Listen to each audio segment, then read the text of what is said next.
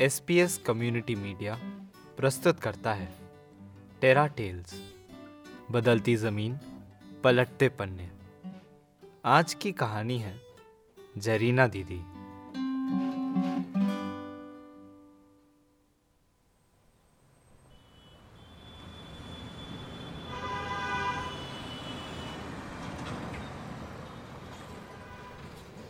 मुझे बताया गया था कि जरीना दीदी सिरलाय में रहती है। मैं मेन रोड पर चलते हुए दाहिनी और मूर्ति सकरी गली में घुस गई। तेज धूप थी। थोड़ी दूर एक घर की छाँव में ज़मीन से दो फुट ऊपर बने पक्के ओटले पर चार महिलाएँ सार कोड़ी का खेल खेल रही थी। वहाँ पता चला कि गली की आखिरी छोर पर जो पुराना घर है, वह जरीना दीदी का ही है। घर का दरवाज़ा बंद था। खटखटाने पर एक महिला बाहर आई। जरीना दीदी है? हाओ अंदर है। दरवाजे के उस पार एक लंबा हॉल था। इसके बीचों बीच एक खंभा था। चारों दीवारों से अलग अलग चीज़ें सटी हुई थी। एक पुराना कूलर छोटा सा पलंग पर्दे से ढका फ्रिज और खटिया पर सोया एक बूढ़ा आदमी। उस महिला ने मुझे पलंग पर बैठने को कहा और खुद कमरे में चली गई। थोड़ी देर में उनके साथ सर पर दुपट्टा डाले एक दूसरी दुबली पतली महिला बाहर आई। जरीना दीदी की सलवार की मोरी से पानी टपक रहा था। वे शायद पानी भर के ही आई थी। खटिया पर सोए ससुर जी को देख दीदी ने घूंघट कर लिया। नमस्ते दीदी। मेरा नाम वर्षा है। मैं कहानियाँ लिखती हूँ। मुझे किसी ने बताया को आज जिठानी के साथ कहीं बाहर जाना है। आप कल आ जाना। उन्होंने मेरी बात को काटते हुए अपनी धीमी आवाज़ में बोला। जाते जाते मेरी नज़र कूलर के पीछे रखी एक काले रंग की सिलाई मशीन पर पड़ी। अगली बार जब मैं जरीना दीदी से मिलने गई तो वे मुझे घर के आँगन में उसी मशीन में तेल डालते हुए दिखी। कड़ी धूप में काली मशीन चमक रही थी। यह नई ली है क्या दीदी? वे कुछ नहीं बोली। क्या क्या सिल लेती हो? ऐसे ही थोड़ा बहुत। दीदी मुझे सूट सिलवाना है। सिल दोगी? उन्होंने सिर ऊपर करके मुझे आराम से देखा। उनकी आँखों के नीचे गड्ढे थे। हाओ उन्होंने कहा, आपने सिलाई करना कहाँ से सीखा? वह कुछ सोचते हुए बोली, जब मैं बारह तेरह साल की थी, मम्मी घर पर सिलाई मशीन चलाती थी। देखते देखते सीख गई। जरीना दीदी का मायका बड़वा से पंद्रह किलोमीटर दूर हनुमंत्या में है। दीदी अपने पाँच भाई बहनों में बीच की थी। उनको घर से बाहर नहीं जाने दिया जाता था। पंद्रह साल की उम्र में उनकी शादी बढ़वा निवासी अफजल खान से कर दी गई। अफजल खान अपने पाँच भाइयों में सबसे छोटे थे और अपने बड़े भाई के साथ इंदौर रोड बढ़वा में अपने खुद के गैराज में काम करते थे।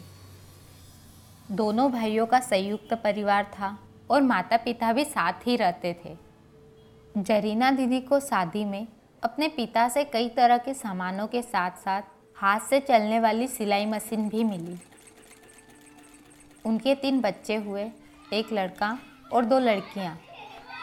घर के काम और बच्चों की परवरिश करने के साथ साथ वे फटे पुराने कपड़े भी सिल लिया करती थी।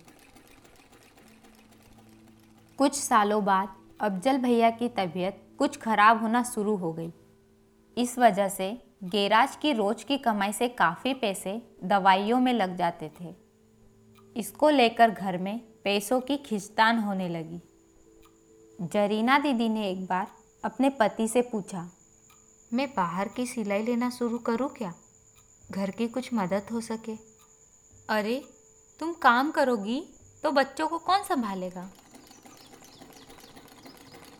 मुझे इतना बताकर जरीना दीदी वापस सिलाई मशीन में तेल डालने लगी। मैं थोड़ी देर उन्हें देखती रही, फिर वापस अपने घर की ओर चल दी। कुछ दिन बाद मैं फिर उनके घर गई।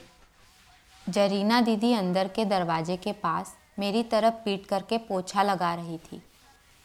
मैंने थोड़ी देर कुछ नहीं कहा। अरे दीदी, नमस्ते। मुझे देखकर उन्होंने अपना काम छोड़ दिया। आओ, कैसे आना हुआ? उन्होंने मुझे पलंग पर बैठाया और खुद खम्बे का टेका लेकर बैठ गई। फिर हम दोनों बातें करने लग गए। ग्यारह साल पहले, एक दिन गैराज से शाम के समय घर लौटते हुए अफजल भैया ने देखा कि कुछ लोग भीड़ लगाए खड़े थे। एक महिला सबको समझा रही थी। आप पंद्रह बीस महिलाएँ समूह से जुड़ जाओ। हर महीने बचत करना। समूह से जब लोन लोगी तो ब्याज भी कम लगेगा। अफजल भैया ने देखा कि वहाँ उनकी तारानगर वाली भाभी भी खड़ी थी। उन्हें देख भैया भी उस भीड़ में शामिल हो गए। सारी बातें सुनकर कुछ महिलाएँ वहाँ अपना नाम लिखवाने लगी। तारानगर वाली भाभी ने अफजल भैया को भी अपनी पत्नी का नाम जुड़वाने को कहा। 2009 में जरीना दीदी एकता प्रगति समूह से जुड़ गई। उनकी बचत पचास रुपये से शुरू हुई और उन्होंने अपना पहला लोन एक हज़ार रुपये का लिया। इसी तरह वे समूह में लगातार बचत करने लगी। ऐसे ही पाँच साल बीत गए। एक दिन उनके पति कहने लगे कि उन्हें अजीब सी घबराहट हो रही है। मेरे पति की तबीयत अचानक बिगड़ गई। तो उन्हें इंदौर अस्पताल लेकर गए। पता चला कि उनकी किडनी खराब हो गई है। समूह से लोन लेने के बावजूद उनके इलाज के लिए बहुत ज़्यादा पैसों की ज़रूरत पड़ रही थी। मैंने तत्काल अपने जेठ से भी पैसे मंगवाए। बहुत खर्चा करने के बाद भी मेरे पति न बच पाए। शायद उनको पहले से ही बीमारी का पता चल गया था। तभी वे मुझे समूह से जुड़वा गए। पास ही रखी बाल्टी से गीला कपड़ा निकालकर जरीना दीदी चुपचाप पोछा लगाने लगी। मैं पलंग पर पैर ऊपर करके बैठ गई। अपने पति के गुजरने के बाद जरीना दीदी सदमे में चली गई। कुछ महीनों तक वे समूह की किसी भी मीटिंग में नहीं गई। उन्होंने सिलाई करना भी छोड़ दिया।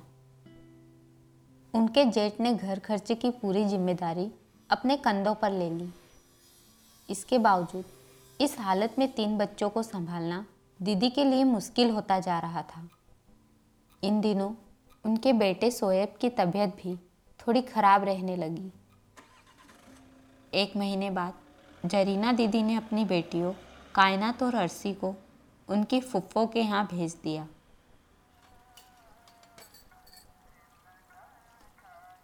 एक दिन जरीना दीदी की सास ने उनके सामने हाथ मशीन लाकर रख दी। उन्होंने दीदी से कहा कि वे वापस सिलाई करना शुरू करें। बहुत मनाने के बाद उन्होंने आखिरकार मशीन चलाना शुरू कर दिया। धीरे धीरे वे समूह की मीटिंग में फिर से जाने लगी। वहाँ बाकी महिलाओं से मिलकर उनका मन हल्का हो जाता था। जरीना दीदी के बेटे सोएब की तबीयत अब बिगड़ती ही जा रही थी। उसे कई डॉक्टरों को दिखाने के बाद इंदौर के एक बड़े अस्पताल भी लेकर गए। वहाँ पता चला कि उसको अपने पिता की तरह ही किडनी में समस्या थी। एक दिन सोएब को अजीब सी घबराहट होने लगी और उसने लंबी साँसें भरना शुरू कर दिया। जब तक उसे अस्पताल पहुँचाया गया, तब तक बहुत देर हो गई थी। कुछ समय बाद जरीना दीदी को खबर दे दी गई। बेटे के जाने के बाद जरीना दीदी पूरी तरह अकेली पड़ गई। उन्होंने सोचा कि वे अपनी बेटियों को अपने पास वापस बुला ले। पर जरीना दीदी के जेठ पर वैसे ही घर खर्च की ज़िम्मेदारी थी। तो दीदी ने कायनात और अरसी की पढ़ाई का खर्चा उठाने की ज़िम्मेदारी अपने ऊपर ले ली। उन्होंने अब पड़ोस की सिलाई का काम लेना शुरू कर दिया। कुछ ही समय में हर रोज़ तीस से चालीस रुपए की आमदनी आना शुरू हो गई। पर इनके पास अभी जो मशीन थी, उसको चलाने के लिए हाथ से ही पहिया घुमाना पड़ता था। पहिया घुमाते घुमाते उनका पूरा दाइना हाथ दर्द करने लगता था। ऊपर से मशीन के बार बार खराब हो जाने से जो सिलाई का काम आता था, वह भी वापस चला जाता था। इस कारण उनकी आमदनी थोड़ी ही हो पाती थी। उनकी सास ने यह देखते हुए दीदी से कहा कि वे एक मोटर से चलने वाली सिलाई मशीन खरीद ले। वे दोनों बाज़ार में मशीन का भाव पूछने गई। वहाँ कई दुकानों में पूछताछ करने पर पता चला कि अच्छी मशीन का भाव आठ हज़ार रुपये से कम ना था। वे निराश होकर घर वापस आ गई। फिर आपको ये नई सिलाई मशीन कहाँ से मिली? सितंबर 2018 में संकुल की मीटिंग हुई। इस मीटिंग में 15-20 समूहों से दो दो महिला सदस्य आई। मीटिंग के दौरान सदस्यों से कहा गया, दूसरे संकुलों से सिलाई मशीन की मांग आ रही है। क्या आपकी भी यही मांग है? यह सुनते ही जरीना दीदी खुश हो गई। बाकी सदस्यों के साथ उन्होंने भी सिलाई मशीन की मांग रख दी। इसी तरह ग्यारह संकुलों से भी मशीनों की मांग आई। इन संकुलों से बनी समिति में चर्चा होने लगी। समूह की अगली मीटिंग में जरीना दीदी ने पूछा मशीन का क्या हुआ? थोड़ा इंतज़ार करो दीदी। समूह संचालक मितान ने कहा समिति की आठ नौ महिलाएँ सही भाव पता करने बढ़वा इंदौर और सनावत की दुकानों पर गई है। एक दिन फिर समूह की मीटिंग चल रही थी। हिसाब किताब की बातें जब हो गई तो मितान ने कहा बाज़ार में मिलने वाली आठ हज़ार चार सौ रुपये की मशीन सनावत से सात हज़ार तीन सौ रुपये में मिल रही है। क्या ये भाव आपके लिए ठीक है? उस वक्त किसी के कुछ भी बोलने से पहले जरीना दीदी के मुँह से निकला हाओ, ला दो।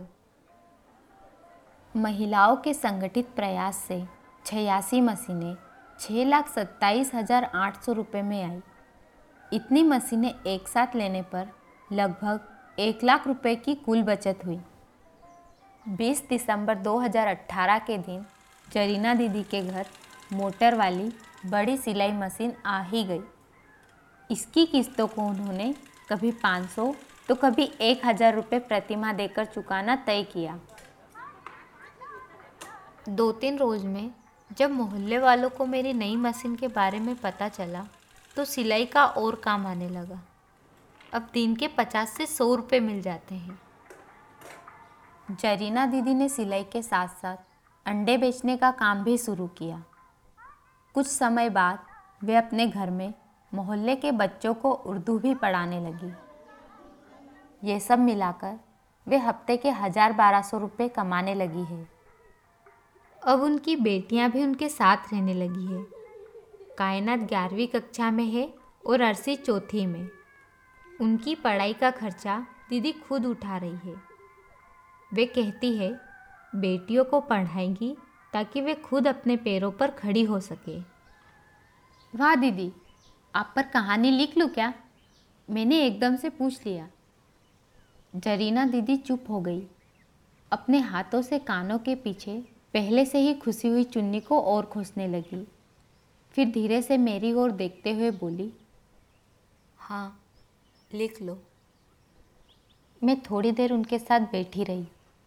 जब घर जाने का समय हो गया तो हर बार की तरह वे मुझे दरवाजे तक छोड़ने आई और कहा, और आना।